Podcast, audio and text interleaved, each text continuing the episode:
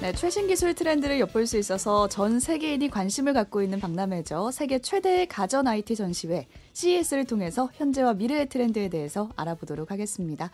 오늘과 내일 이틀 동안 함께 해주실 분 나와 계세요. 굿모닝 뉴스에서는 아마 다들 기억들 하실 거예요. 토요일 코너였죠. 한 주의 키워드로 함께 해주셨던 분인데요.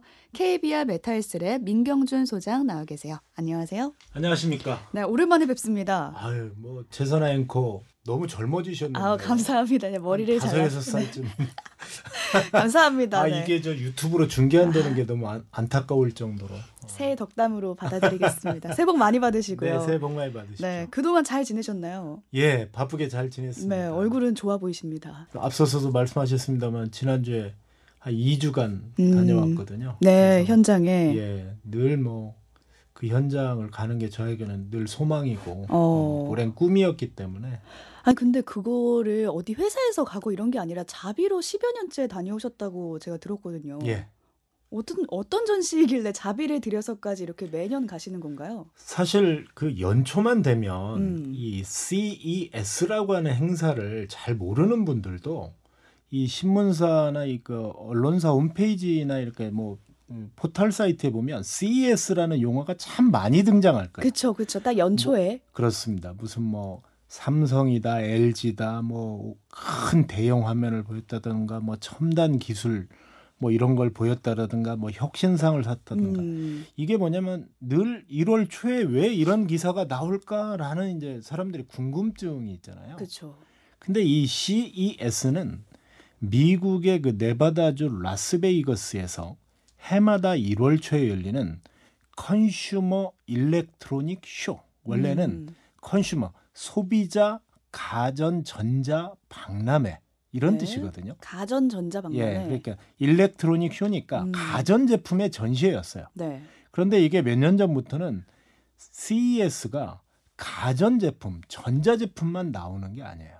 그러니까 완벽하게 이 뭐 농업이라든가 음. 아니면 space tech 우주 산업이라든가 아니면 자동차라든가 음, 친환경 물질이라든가 해양이라든가 그래서 이제는 CES를 Consumer Electronic Show가 아니고 그냥 CES 자체가 고유 명사화가 됐어요. 음, 그래서 이제는 미래 기술의 트렌드를 알고 싶다. 예를 들어서 우리가 어, 당신의 미래는 어떻게 될 것 같습니까? 궁금할 물어보잖아요. 네. 그래서 정말 정신 나간 사람들이 무슨 어디 뭐 전 보러 간다 이러는데 그런서는 안 되고 미래 사회 앞으로 5년, 10년, 20년에 어떤 세상이 바뀔까 이걸 볼 수 있는 현장이 바로 CES 이 현장이다. 아, 그래서 제가 제 돈을 주고라도 꼭 봐야겠다. 내가 봐야 겪을 되겠다. 미래를 미리 좀 봐야겠다. 그렇습니다. 제 버킷리스트였고 음, 그래서 10여 년째 거의 내돈 내산으로 가고 있는 다녀오시는군요. 아마 기술이나 뭐 얼리 어답터 분들 많으시잖아요. 네. 이런 트렌드에 민감하신 분들은 이 사진 많이 보시고 관련된 기사도 많이 찾아보셨을 거예요. 네. 근데 현장에 관련된 이야기는 물론 그 전에 이 행사가 어떤 의미를 가지고 있고 또 음. 역사적으로는 어떤 배경이 있는지도 쭉 설명해 주시면 더 음. 도움이 될 것 같아요. 예. 이 제 1회 음. CES가 언제 열린 줄 아세요? 잘 모르겠어요. 꽤 되지 않았나요? 1967년입니다. 아, 그러면 1967년 6월 24일부터 29일까지 어디에서 열렸느냐? 뉴욕에서 열렸습니다. 아, 지금은 라스베이거스인데. 그렇죠. 네. 근데 뉴욕에서 열렸는데 제 1회 어, 그 CES가 열렸는데 이건 뭐냐면 쉽게 얘기하면 이런 겁니다. 67년이라는 그 상황을 보면요. 제가 이제 60년대 초반에 태어났는데 미소 간의 우주 경쟁이 굉장히 치열하게 음. 벌어지던 시절입니다. 69년에 아폴로 11호가 달나라에 처음 갔잖아요. 69년에. 네, 근데 우주 경쟁의 시작은 소련이 먼저 음. 어, 그, 그 가가린에 의해서 최초의 우주, 유인 우주선을 지구상에 올려보냈잖아요. 대기권을 처음 돌파한 건 소련이고 당시에 구소련. 그다음 미국이 케네디 대통령이 된 다음에 이 미국의 수학이나 물리 이 교육이 떨어져서 음. 소련에 이렇게 우주 개발에서 지고 있는 데 대해서 New Frontier 정신으로 우주를 개척하자. 그러면서 케네디 대통령이 엄청난 교육적 개혁을 합니다. 그러면서 음. 전자 산업이 발달을 하고 space tech 우주 산업을 위해서는 모든 전자 산업이 발달해야 하기 때문에 그때 바로 반도체, 그러니까 트랜지스터라고 하는데 그런 것이 나오면서 전자 제품이 과거의 진공관에서 트랜지스터로 반도체로 바뀌면서 제품이 소형화되고 작아지고 가벼워지고 음. 그다음에 오래 갈 수 있도록 그러면서 가전 전자 제품이 획기적으로 발전을 합니다. 이걸 바로 미국의 CTA라고 하는 그 쉽게 가면 전자 제품 양판점 도매상이라고 하죠. 뭐 우리 그뭐 하이마트 뭐, 뭐 음. 롯데 이런 것처럼 네 그렇게 이런- 말씀해 주시니까 쉽네요. 그렇죠. 네. 이런 그 전자 제품을 도매로 파는 사람들이 모여서 지금까지 나온 새로운 제품들을 한번 이렇게 다 모아서 보자. 어, 박람회를 한번 가져보자. 박람회를 하자. 음. 이것이 바로 CES의 시작인 겁니다. 그때까지만 해도 그냥 전자 제품 위주였겠어요. 그렇습니다. 제 1회 그 6월 24일 날 열렸던 그 CES에 관해서 첫 보도가 당 이 1967년 6월 27일에 뉴욕 타임스의 보도가 나옵니다. 음. 이게 첫 보도입니다. 네. 제가 다 뉴욕 타임스의 아카이브에 들어가서 찾아봤는데 뭐라고 되어 있느냐? 모두의 취향을 위한 제품 전시회. 그러면서 그 일면에 어떤 기업이 거기 나온지 아세요? 그 사진. 네. 일본 기업들. 아. 일본의 기업들이 이 미국의 전자제품 시장을 가전 시장을 점차 위협하고 있다. 음. 그러면서 CES에 100여 개 업체 중에 12개 업체가 일본의 전자, 히다치, 소니 뭐 이런 일본의 전자회사들이 계속 들어오는 겁니다. 그때는 일본이 강자였나 보네요. 강자 정도가 아니고요. 음.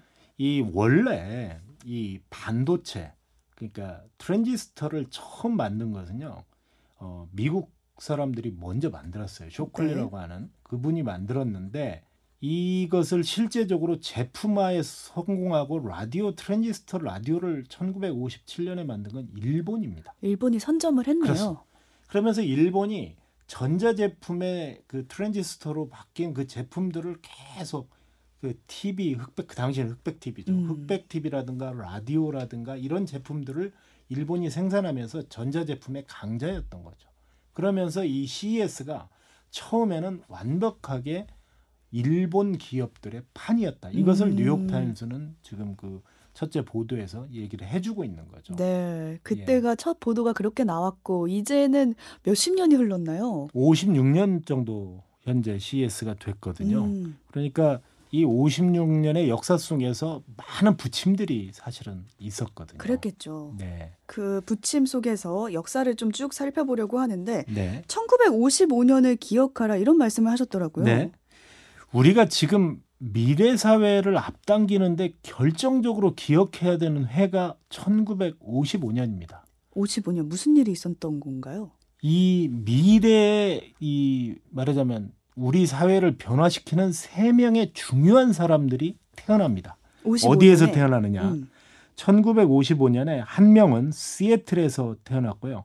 한 명은 샌프란시스코에서 태어났고 한 명은 폴스처치에서 태어납니다. 이 사람들이 누군 줄 아세요? 누굴까요? 수십 년 후에 세상을 바꾸고 꿈을 현실로 만드는 미래 라이벌 세 명이 태어납니다. 누구냐?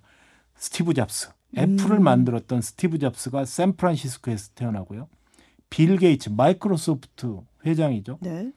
어, 그, 이, 그, 시애틀에서 태어나고요. 폴스처치에서 구글의 CEO를 지낸 에릭 슈미츠. 아. 구글과 애플과 마이크로소프트를 만든 사람들이 바로 1955년에 동시에 탄생을 합니다. 아, 세 사람이 동갑인지 몰랐네요. 네. 그런데 이 세 명이 태어났는데 아주 중요한 아까 제가 앞서서 1960년대 초에 케네디 대통령이 43살의 나이로 대통령이 된 다음에 음, 소련에 뒤지지 않는 교육 개혁을 얘기를 했잖아요. 이렇다. 네. 이 55년생이면 61년, 62년 한 7살 초등학교 입학할 때쯤 됐잖아요. 음. 미국의 교육 제도가 완전히 수학과 물리 그런 그런 쪽으로 많이 바뀝니다. 그 교육을 그대로 받고 자란 세대네요. 그렇죠. 음. 그 다음에 이 사람들이 초등학교를 졸업할 때쯤 어떤 일이 벌어졌냐? 미국에서 당시에 그 컴퓨터가 1960년대 중반만 해도 얼마나 귀하겠습니다. 그렇죠. 뭐, 뭐 연구소나 정부 기관이나 이런 곳에만 있던 컴퓨터를 전국에 있는 미국의 전 고등학교에 한 대씩 보냅니다. 어, 그런데 그 한 대씩 보냈던 컴퓨터를 빌 게이츠가 초등학생임에도 불구하고 고등학교에 있던 그 컴퓨터를 가서 직접 그것을 만지고 프로그래밍을 음, 했고 궁금해서 그렇습니다. 에릭 슈미츠 아까 구글 CEO나 그 말하자면 이 그 스티브 잡스도 컴퓨터 환경에 같이 몰입을 합니다. 그러면서 중고등학교 과정에서 아까 그 수학이나 물리 그런 거에다가 컴퓨터를 활용할 수 있는 첫 세대가 됐고 음. 그런 다음에 스티브 잡스는 나중에 어디를 들어가는 줄 아세요? 아타리라고 하는 이 게임기를 만들던 회사에 첫 취업을 합니다. 음. 그래서 뭐 옛날에 우리 뭐 테트리스다 핑퐁 게- 퐁 게임이다 막 이런 게 우리 70년대 중반에 전자오락 막 나오기 시작했거든요. 네. 우리나라에도 그걸 만들던 데가 아타리 컴퓨터도 만들고 게임기를 만들던 그런 회사에 갔었고 빌 게이츠도 역시 처음으로 월급을 계산하는 프로그래밍을 해서 큰 돈을 법니다. 음. 이미 고등학교 때. 이게 다 그 교육 개혁과 맞물려서 다 이루어진 거네요. 그렇습니다. 제가 왜 1950년을 말씀드리냐면 음. 1955년과 CES가 탄생했던 1967년은 이게 미래 사회를 바꾸는 미국 사회의 큰 변화의 흐름에 있어서 가장 중요한 교육이라는 부분과 음. 과학 기술적인 어떤 그것을 현실에 접목시키는 이 굉장히 중요한 그러니까 67년은 시장이 열린 거고 55년부터는 당시에 그 소련이 앞서가기 시작한 우주 개발에 그런 것들이 미국에 큰 자극을 주면서 같이 맞물려서 오늘날의 세상의 미래를 당기는 큰 중요한 분기점이 됐다. 아. 이런 말씀을 지금 드리고 있는 겁니다. 네, 이 사실은 정말 몰랐어요. 예. 모든 기사에서 이런 얘기는 없었던 것 같거든요. 예. 네, 새로운 사실을 알려주셨네요. 예, 그렇기 때문에 CES 자체가 뉴욕에서 열리고 뭐 이렇게 시카고 번갈아가면서 열리다가 1995년에 어, 라스베이거스에서 어, 해마다 초에 열리는 걸로 결정이 돼서 지금까지 쭉 그대로 오고 있는 겁니다. 네. 네. 이 부분을 조금 더 질문을 드리고 싶은데 네. 라스베이거스로 도시를 옮기게 된 이유가 뭔가요? 아까 앞서서 뉴욕에서 처음에 열렸다고 하셨잖아요. 미국은 어느 어디 지역에서 원래 미국이 시작했습니까? 동- 동부죠. 네. 동부는 전통, 유럽적 문화가 있는 거고요. 그런데 어떻게 됐습니까? 서부 개척을 위해서 어떻게 됐습니까? 서부로 완전히 진출했죠. 네. 진출을 했잖아요. 이게 1950년대 중반에요. 이 미국의 그 샌프란시스코나 어, LA나 이쪽에 어, 미국의 그 나사 그다음에 연구소들이 다 서부로 갑니다. 음. 그러면서 서부 쪽에서 어, IT 관련이나 전자산업, 군수와 관련된 우주산업과 관련된 것이 굉장히 발달을 하면서 지금의 실리콘밸리가 바로 그래서 나온 겁니다. 아까 말 아, 그 쇼클리라든가 이런 당시에 그다음에 스탠포드 대학이 바로 그 IT 교육의 중심이었고요. 제록스의 그 연구기관이 있어서 바로 이곳에 젊은 사람들 거기에다 서부 개척의 프론티어 정신 또 젊은 사람들이 모이고 거기에 또 반도체의 연구소가 있었기 때문에 전자 산업이 발달하고 그래서 라스베이거스가 기- 동부의 중심 동부는 뉴욕을 중심으로 한 금융의 중심 음. 전통 제조, 자동차라든가 이런 전통의 중심이었다면 서부는 개척이나 아니면 개척이나 새로운 IT, 거. 새로운 음. 전자산업. 이게 바로 그래서 지금은 라스베이거스가 CES가 이렇게 유명해진 것은 기본적으로 인재라든가 기술이라든가 사람이 모이는 곳에서 돈이 모이는 거고 그것이 바로 어, 실리콘밸리의 태생을 만들었던 것이다. 음. 그래서 아까 스티브 잡스가 태어난 곳이요. 거기가 옛날에는 과수원 지역인데 지금 구글 본사가 거기 있거든요. 네. 근데 그 지역이 바로 실리콘밸리의 가장 핵심이 되는 음. 지역일 정도로 이게 천지 개벽을 한 거죠. 다 역사가 있네요. 네, 그렇습니다. 그렇게 역사를 배경에 두고 이번에 열린 CES로 한번 가보겠습니다. 네. 이번에는 전자 제품, 뭐 IT 제품 역시나 많이 나왔는데 네. 가서 원래 CES를 가보면 트렌드를 미리 알 수 있다고 말씀을 하셨잖아요. 예. 이번에는 어땠나요? 어, 이번에 뭐 해마다 전자제품이 안 나오는 게 아니고요. 그건 음. 당연히 나옵니다. 그런데 어, CES가 좀 기술적으로 몇 년 전부터 제가 해마다 참석하면서 변하는 게 있어요. 하나는 음. 뭐냐면 첫째는 제품도 중요하지만 제품을 만들어내는 기술 트렌드가 중요하고요. 그거보다 더 중요한 게 있습니다. 더? 기술이 아무리 발달하더라도 인간 사람을 중심으로 해서 사람을 이롭게 하는 기술 아, 이것이 굉장히 중요한 가치 판단, 밸류를 주는 거죠.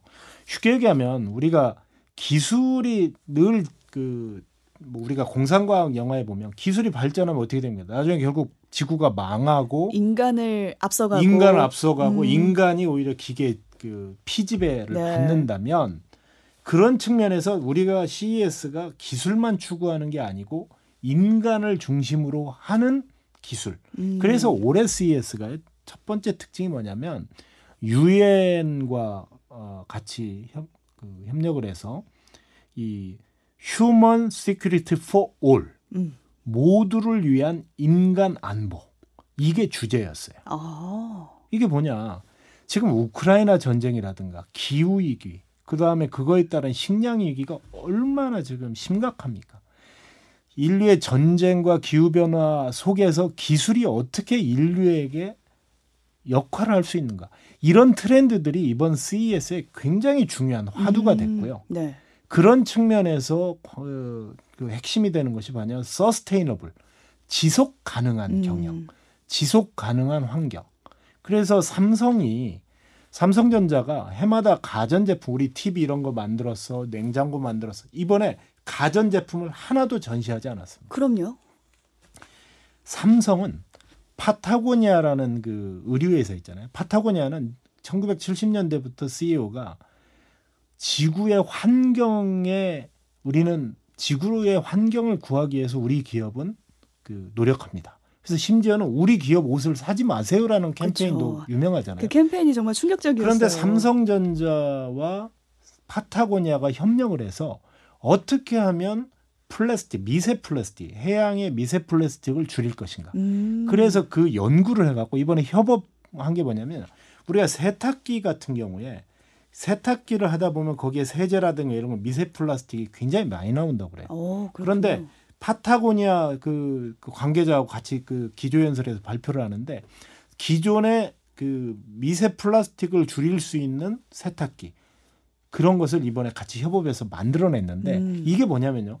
삼성으로서는 우리는 제품만 만드는 게 아니고 지구의 환경을 생각한다라고 하는 그 가치를 자기들이 보여주는 거고요. 더 넘어가면 이제 인간을 생각한다는 그렇습니다. 거죠. 바로 그런 부분들이 굉장히 중요한 트렌드였고요. 음, 네, 또 제가 궁금한 게 이렇게 이런 트렌드를 쫓아가지 못하는 기업들은 좀 어, 뒤처진다고 할까요? 사람을 모으지 못할 수도 있겠어요. 그렇습니다. 중국 기업들이 약간 그런 경향이 좀 있습니다. 음, 중국은 약간 후발주자라고 하잖아요. 전 세계 공장이라는 중국 기업들이 이 코로나 팬데믹으로 사실 CES의 과거에는 CES를 차이나 일렉트로닉 쇼라고 한 적도 있어요. 왜냐? 4,300개 참여업체 중에 올해는 뭐 3,200개 참여했는데 4,300개 중에 1,600개가 중국 기업이었어요. 아, 그래서 코로나 직전만 해도요. 뭐 곳곳에서 중국말밖에 안 들리는 거예요. 그러던 China가 그 나왔던 게 뭐냐. 우리 이런 제품 만들었어. 되게 자랑했어요. 네. 그런데 중국 기업들이 그런 트렌드를 따라가지 못하면서 제품의 우선이 아니고 음, value. 그다음 아무리 supply chain이 지금 뭐 여러 가지 무너지고 있지만 코로나 팬데믹으로 중국 기업이 친환경에 역행하는 듯한 이미지가 굉장히 그 기업의 이미지를 굉장히 음, 후퇴시키잖아요. 가치를 제품에 뒀나 그렇습니다. 보네요. 그래서 이제 중국의 최대 기업 미중 패권 전쟁으로 지금 굉장히 좀 어려움을 겪고 있는 화웨이 같은 경우가 어느 순간부터 자기들도 친환경, 음, 환경에 대한 얘기, 5G로 인류의 환경을 구합니다라고 하는 그런데 이제 중국 기업들이 그런 트렌드에서 좀 뒤처진 부분들이 좀 예, 있었고요. 음, 올해 같은 경우도 중국 기업들이 팬데믹으로 여전히 뭐 어, 참가 수로는 한 4, 3위 정도 되는데 1등이 미국, 우리나라가 한 590여 개 정도로 2위, 중국이 500개. 근데 중국 기업들의 퀄리티가요. 이런 하이얼이라든가 뭐 화웨이 이런 데 큰 데는 안 나오고 아주 자그마한 어, 그래요? 기업들만 나와서 숫자는 거창한데 오히려 별로 그렇게 보이지 않는 음, 어, 어떻게 보면 기술 트렌드에서 미중 패권에서 가장 어, 피해를 보고 피해라기보다는 손해를 보고 있는 게 중국이다. 그 덕분에 한국 기업들은 굉장히 날개를 달고 있는 어, 눈에 띄었나 예, 보네요. 그런 상황이라고 좀볼 음. 수 있을 것 같습니다. 여기서 일본은 어땠나요, 올해? 일본은요, 솔직히 어, 한동안 좀 침체기가 있었거든요. 음, 왜냐하면 CES에서 어떤 한계라고 할까요? 왜냐하면 우리가 2000년대 초반에 벤처, IT, 인터넷, social network의 그런 세상 속에서 일본은 굉장히 개인을 중심으로 한 그리고 자기의 어떤 사생활을 잘 나- 내보이지 않잖아요. 그렇죠. 그러다 보니까 기술 트렌드가 개방적이지 못하고 좀 이런 부분이 있었어요. 음, 그래서 CES에 보면 일본 말이 잘 안 들리는 거죠. 물론 소니나 몇 군데가 있지만 힘을 잃었거든요. 그런데 올해는 완벽하게 달라져 있어요. 일본 말이 많이 들리던가요? 일본 말도 들리지만요. 일본의 스타트업들의 강점이 굉장히 돋보였다. 오. 첫째로는. 제가 일본의 제이 스타트업 그 그런 곳에 가서 이렇게 들어보면요. 청년들이 굉장히 적극적이고 영어도 잘하고 그다음에 기술적으로도 대단히 참신한 것들이 많았어요. 음, 두 번째 일본 기업의 특징은요. 소니와 혼다가 아필라라는 그 뭐 자동차, 전기 자동차를 만들었는데 정말 이렇게 일본 기업이 대기업과 대기업이 협업을 해서 만들어내는 건 굉장히 그런 사례가 적거든요. 아 드문 일인가 보요 왜냐하면 속칭 나와바리라고 하죠. 음. 남의 나와바리를 침범하는 걸 굉장히 싫어하는데 딱 구역이 정해져 그런데 있고. 일본의 그 엔터테인먼트와 가전의 그 최고봉인 소니와 자동차의 혼다가 둘이 아필라라는 자동차를 만들었네. 미래 컨셉카죠. 소니는 앞으로 자율 자동차가 되면 그 안에서 이 달리는 게임기처럼 엔터테인먼트를 어, 소니는 책임지고 음, 그다음에 전장 컴퓨터 제어 시스템 만들고 혼다는 자동차의 그, 그 프레임을 만들고 이렇게 협업을 하고 이런 부분들을 보면서 일본의 기업들이 굉장히 달라지고 있다 이런 걸 좀 볼 수가 있었습니다. 네. 그러니까 이렇게만 조금 들어도 어떤 기술들이 나왔는지 막 궁금해지는데 예. 벌써 시간이 거의 다 돼서 아, 한 그래요? 가지만 더 여쭤볼게요. 네. 네. 미래 기술의 주도권을 놓고 이렇게 전쟁터 같이 기술들이 모인 곳이다라는 음. 표현을 사용하셨었는데 네. 그 규모를 간단하게 정리를 해주시고 저희 음. 다음 내일로 넘어가서 본론을 들어가 보도록 하겠습니다. 아 시간이 벌써 그렇게 됐나요? 네, 시간이 벌써 사실 전쟁터라는 것은 경쟁을 넘어서 전쟁터라는 건 이게 174개 나라에서 12만 명, 음, 3,200개 기업이 옵니다. 글로벌 기업 500대 기업 중에 353개가 CES에 옵니다. 이 얘기는 뭐냐? 올림픽보다도 더 치열하고요. 미디어가 4,700개가 옵니다. 그래서 여기에서 어떤 기술 트렌드가 있는지를 파악하는 게 중요하기 때문에 네. 이제 내일 제가 그런 부분에 대해서 좀 구체적으로 말씀을 드리겠습니다. 네, 정말 12만 명이 찾아서 그런지 현장 사진을 보니까 정말 북적북적하던데 예. 그곳에 소장님이 갔다 오신 거예요. 가서 어떤 걸 보셨는지 내일 더 이어서 말씀 나눠보도록 하겠습니다. 오늘 여기서 인사 나눌게요. 민경준 소장과 함께했습니다. 고맙습니다. 감사합니다.